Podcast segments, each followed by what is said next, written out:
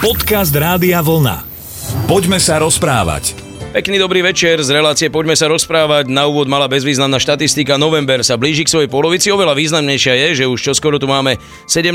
november, ale tejto téme sa dnes ešte venovať nebudeme, pretože chceme hovoriť o niečom inom. A dúfam, že teda máte pohodu, že ak ste rodičia, tak deti už máte uložené, pekne spínkajú a vy si môžete vychutnať všetko, čo v nasledujúcej hodine budete počuť. Predovšetkým od muža, ktorý sedí po mojej pravici, ale ako dvojica vás vítame. Slávo Jurko a Jan Suchan. Pozdravujem, pekný večer. Pekný večer, Janko. Poďme sa rozprávať. Trošku som zamachroval pred chvíľkou, keď by mal každý taký ideálny život, že o 8 už deti spia, no ja musím seba kriticky povedať, že náš malý zlodúšik o 8 nezaspí, ani keby som mu dal veľké pivo k tomu. A on teraz ťa počúva, alebo? On ma nepočúva ani, ani cez rádio, ani naživo, takže dokonca... Dobre má chlapec. Fakt? No, a, a ty mu čítaš rozprávky pred spaním, alebo ako? Vieš čo, teraz som jednu nahral na video alebo na telefón, kde Aladina dokáže povedať prvú stranu, relatívne dlhú už vie povedať aj sám, ale áno, čítavam mu a to je jedno, či pred, pred spaním alebo po zobudení, takže je to dobré, ja sa totiž snažím vyhnúť televízoru a na to je najlepšia kniha. Áno. A čo mu také čítavaš? No to, čo si vyberie, vieš, akože kedy si mal císarové nové šaty dlho obľúbené a teraz predstav si, že fiči, lebo samozrejme rozprávky vždy to tak vnímame, že mali by mať kladný koniec a tak nechápem, prečo v tej knihe, ktorá má cez 300 strán, sú aj dve smutné o synovom vojačikovi, ale predovšetkým tá, ktorá sa páči môjmu synovi a to je dievčatko so zápalkami, čo je fakt skoro až tragická rozpráva. No ja sa lakám, to bude druhý Andersen, tvoj syn. Myslíš? No teraz už v takomto... Ja sa bojím, že ho to ťaha k tureckej literatúre, aby mi neskočil na telenovel. No neviem, neviem, či to, či to je či to nie je silné trošku, naozaj, lebo čo si ja pamätám, devčatko so zápalkami, tak to je veľmi smutné. No. To bolo, myslím, že nejak čas, v období Vianoca, alebo nejak tak sa to odohráva. Nový rok, na, na konci roka. A chudobné no. devčatko, hej, ktoré predávalo zápalky. A... Nikto si nekúpil a ona na konci zomrie. No. A mala také, ona, ich, ona myslím, že ich spálila potom. Ja Tri zapálila, ale ani jedno z tých želaní sa jej nesplnilo, pretože vždy zápalka zasla. No, tak a našli ju potom ako zamrznuté dievčatko. Mm. Hm? To, to sú ťažké veci. A tak mali to ešte tak možno nevníma zasa, ale tá chudoba, lebo však sám Andersen asi pochádzal. Nie, on nemôže byť Andersen druhý, lebo eh, Andersen bol z chudobnej rodiny. Ďakujem ti, Janko. Ďakujem ti. No, tak ja si, lebo... Ale však ja nechodím na Cyprus roz, ro, Poviedky, rozprávky sú tiež e, moja srdcovka, takže že som na mnohom vyrastal a mnoho sa krát, naozaj, keď niekedy človeku je tak ťažko, tak tá poviedka mnohokrát tak pohľadí dušu a srdce človeka. Ale poďme teda k tej podstate asi teda, že chceli sme asi naznačiť, že tá chudoba nebola len v časoch jeho, ale aj Andersena. Ale aj v dnešnej dobe je svet stále rozdelený, aj keď um, na tie biblické slova málo kedy počúvame asi, že aj keď sú to mnohokrát obrazy, ale keď aj už keď to zoberiem teda tou klasickou rečou, že keď bol stvorený svet, tak keď človek sa tu objavil ako najvyšší v tom vývoji, že vlastne človek sa dostal, sa stal akoby gazdom, akoby hospodárom tých zverených vecí. No a je to práve človek, ktorý, ktorý sa nevie podeliť, hej, že sú veľké priepasti aj dnes medzi krajinami severnou a južnou pologulou, lepšie povedané Takže to človeku je ľúto z toho a nejaké materiály, ktoré čítam, pretože aj u nás pravidelne bývajú aj zbierky na misie, teda pre misionárov, ale aj pre chudobných zároveň. A že aj tie zbierky, ktoré nehovorím, že tieto naše, ja neviem, ale o iných, ktoré prichádzajú a prichádza aj pomoc do týchto krajín, ktoré sú chudobné, Takže mnohokrát sa im to ani týmto ľuďom nedostane, že tí ľudia v podstate nedostanú to, čo je mienené a adresované im, že sa to rozmíňa a minie zasa niekde inde. I keď na druhej strane som čítal aj také pozitívne hodnotenia, že aj keď e, je stále veľa hladu a veľa chudoby na svete, ale že predsa len tie čísla sa menia a k lepšiemu. A najmä aj u nás v našej spoločnosti.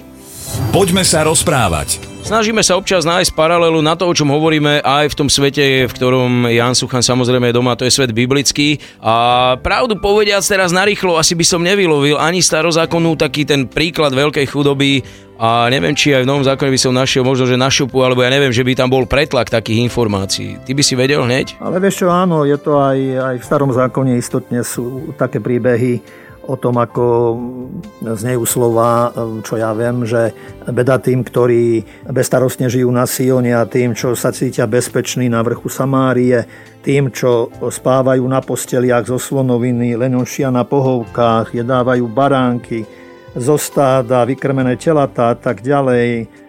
Mňa ale viacej nejak tak sa mi prihovára ešte predovšetkým z Nového zákona obraz o boháčovi a Lazárovi. To je si myslím také dosť silný, silný príbeh, kedy bol bohatý človek a pri jeho dverách líhal žobrák Lazár a tento boháč chodieval okolo neho a nikdy si ho nevšimol. A teraz prišiel záver života a jeden prišiel do neba, teda ten chudák Lazár prišiel do neba a boháč prišiel do pekla.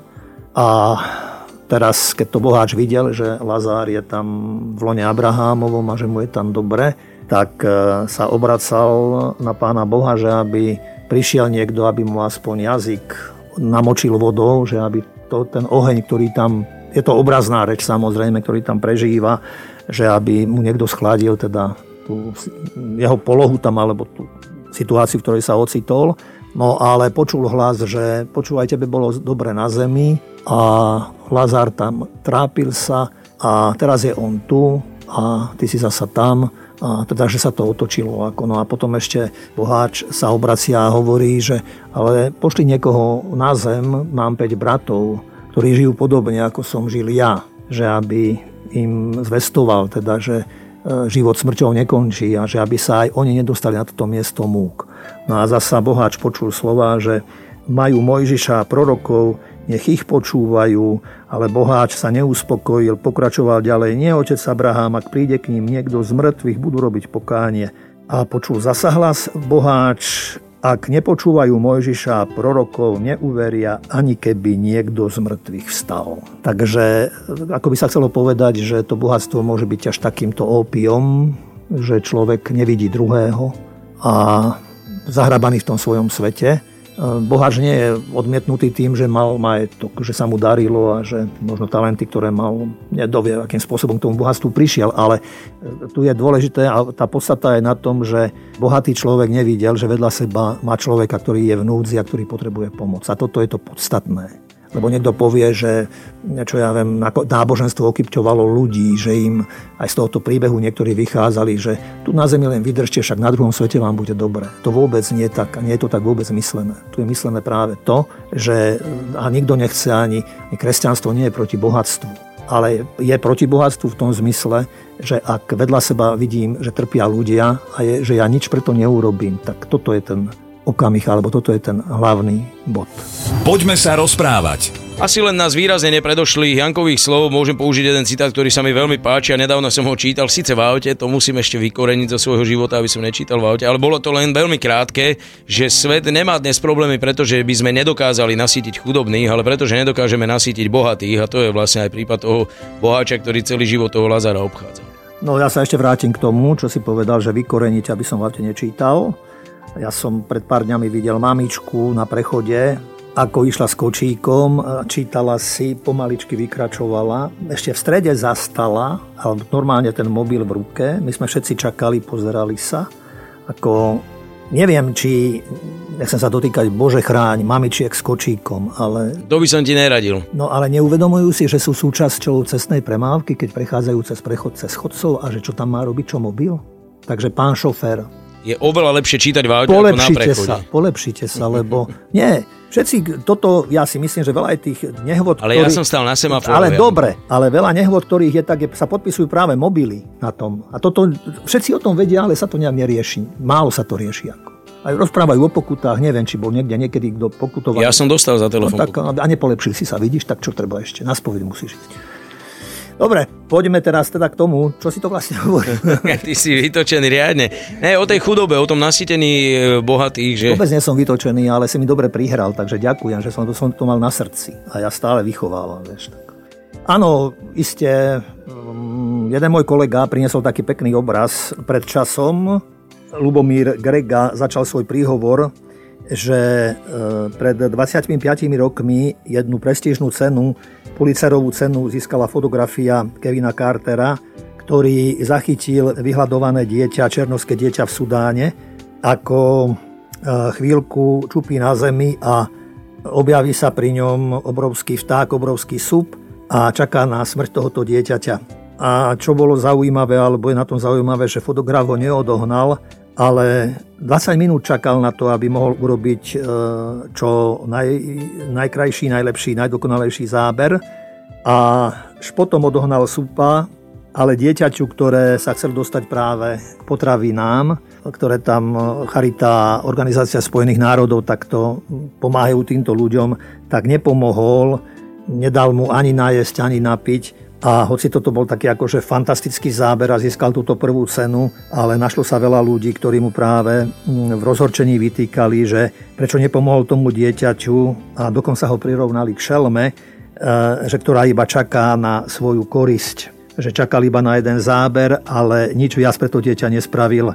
Aj keď získal významnú cenu, nemal v podstate v nej v konečnom dôsledku že žiadnu radosť, pretože ešte v tom istom roku po nekončiacich sa výčitkách svedomia siahol si na život, teda, že mal depresiu, no a to dieťa žilo potom ešte 13 rokov. Tu sa chcem len asi povedať to, že v dnešnej dobe naozaj mnohokrát my ľudia ideme cez mŕtvoly aj k úspechu, aj ku kariére. A nehľadíme ani doľava, ani doprava na tých ľudí, ktorí teda potrebujú pomoc a nie každému sa dostalo toľko ako možno nám ktorý máme, ktorý vieme, ktorý dokážeme a na toto by sme mali stále a neustále myslieť, aby sme nedopadli možno aj my tak, ako v tom obraze Evangeliovom, sám boháč. Poďme sa rozprávať. Ďalšia téma, ktorá je celkom pálčivá, asi v kombinácii aj s chudobou, je, že ľudia by radi pomáhali, teraz je kľudne povedz, ak si myslíš, že to je alibizmus, ale ľudia by radi pomáhali, ale práve toho, čo si tiež naznačil, sa boja, že on dá tie peniaze, alebo niečo dá, ale k tomu správnemu adresátovi to nedoj, nedostane sa to k tomu rozkradnuto, možno v Afrike nejakí ľudia, ktorí vydierajú alebo robia úžeru iným a tak ďalej a tak ďalej, že tí najchudobnejší, ten, ktorý by to mal mať hneď v ruke, tak tento nevidí ani z kilometra. Isté áno, možno, že to je výzva práve k tomu, že aby ten problém sa začal riešiť nejak tak hĺbšie a z iného uhla pohľadu. Ono to vždy bolo aj bude, samozrejme, to sa tomuto riziku sa nikdy nedá vyhnúť. To by sme zasa nič neurobili, keby sme povedali, že niekam niekomu niečo darujeme. Najlepšie je samozrejme, keď sa dá, z ruky do ruky by som povedal, keď sa dá. Keď sa nedá, sú tieto organizácie a treba zasa, treba cez to všetko aj zvierovať s dôverou, že, že hádam len, predsa len nie všetko vyjde nám vnímoča, alebo že sa dostane do tých nesprávnych rúk, že niektorí, teda hovorím, e, pocítia tú pomoc ľudí, ktorí pomáhajú. Ale mňa potešila celkom správa, ktorú ohlásil pápež František, ktorý na marec budúceho roku 2020 organizuje a pozýva mladých ekonómov z celého sveta do Asisi kde chce spolu s nimi nejak tak prežiť e, chvíle e, a pokúsiť sa nejak ten problém práve načať, hovorím tak nejak hĺbšie a teda z trošku z iného konca, aby, aby to bolo také nejaké opravdivejšie, aby to nebola nejaká, nejaká formálna záležitosť. A on sa prihovára tým mladým ľuďom a píše im, že ich pozýva práve k iniciatíve, ktorá je pre Františka Srdcovkov, že je to podujatie, ktoré mu umožní stretnúť sa s tými, ktorí študujú ekonómiu a majú záujem o iný druh ekonomiky, takú, ktorá prináša život a nie smrť, ktorá, hovorí pápež, že začlenuje a nie vylúčuje, ktorá polúčťuje a nie odlučťuje, ktorá dbá o stvorenie a nie ho nivočí. E, toto podujatie pápež povzbuzuje už tejto pozvánke, že pomôže im spolu pobudnúť a spoznať sa aj navzájom medzi sebou, ale aj vytvoriť nejakú takú dohodu na zmenu dnešnej ekonomiky a nejak tak vdýchnuť dušu ekonomike zajtrajška. Hovorí o tom, že treba oživiť vlastne to, čo posiaľ, doposiaľ nejak tak sme žili a žijeme aj v samotnej ekonomike. A kde sa pýta pápe, že kde je to lepšie urobiť, ak nie práve v Asisi, ktoré postaročia veľmi symbolizuje práve bratský humanizmus. Spomína pápež František v tejto pozvánke, že Jan Pavol II si vybral Asisi ako ikonu kultúry pokoja a pre Františka hovorí, že pre ňoho je to miesto práve na inšpirovanie novej ekonomiky kde sa práve František zbavil všetkého svetáctva a aby si vybral Boha za kompas svojho života stal sa chudobným spolu s chudobnými a bratom všetkých ľudí. Takže pápež uzatváral potom to, že sa kvôli tomuto práve žala stretnúť mladými ekonómi celého sveta v Asisi, aby spoločne prostredníctvom vzájomnej dohody podporili proces globálnej zmeny. Názov tohto podujatia je Ekonomii o Franceskov jasne, a ukazuje jasne práve na svet sa z Asisi a na Evangelium František, ktoré žil s plnou dôslednosťou a je v rovine ekonomickej a sociálnej pápež uzatvára túto pozvánku tým, že František zasi si ponúka ideál, v istom zmysle aj program a preňho pre pápeža, ktorý si vzal jeho meno, je stálym zdrojom František Zasisi, stálym zdrojom inšpirácie. Tak budeme to pozorne sledovať, ešte nejaký čas do toho stretnutia zostáva, ale nám už dnes žiadny čas naozaj k dispozícii daný nebol, pretože všetko, čo sme vám chceli a mali povedať, verím, že odznelo, takže želáme už len pekný zvyšok večera, naďalej ostaňte verní Rádiu Vlna. Dnes ste počúvali reláciu Poďme sa rozprávať so Slavom Jurkom a Jánom Sucháňom. Pozdravujem pekný večer všetkým vám, priatelia. Rádio Vlna. Hity overené časom.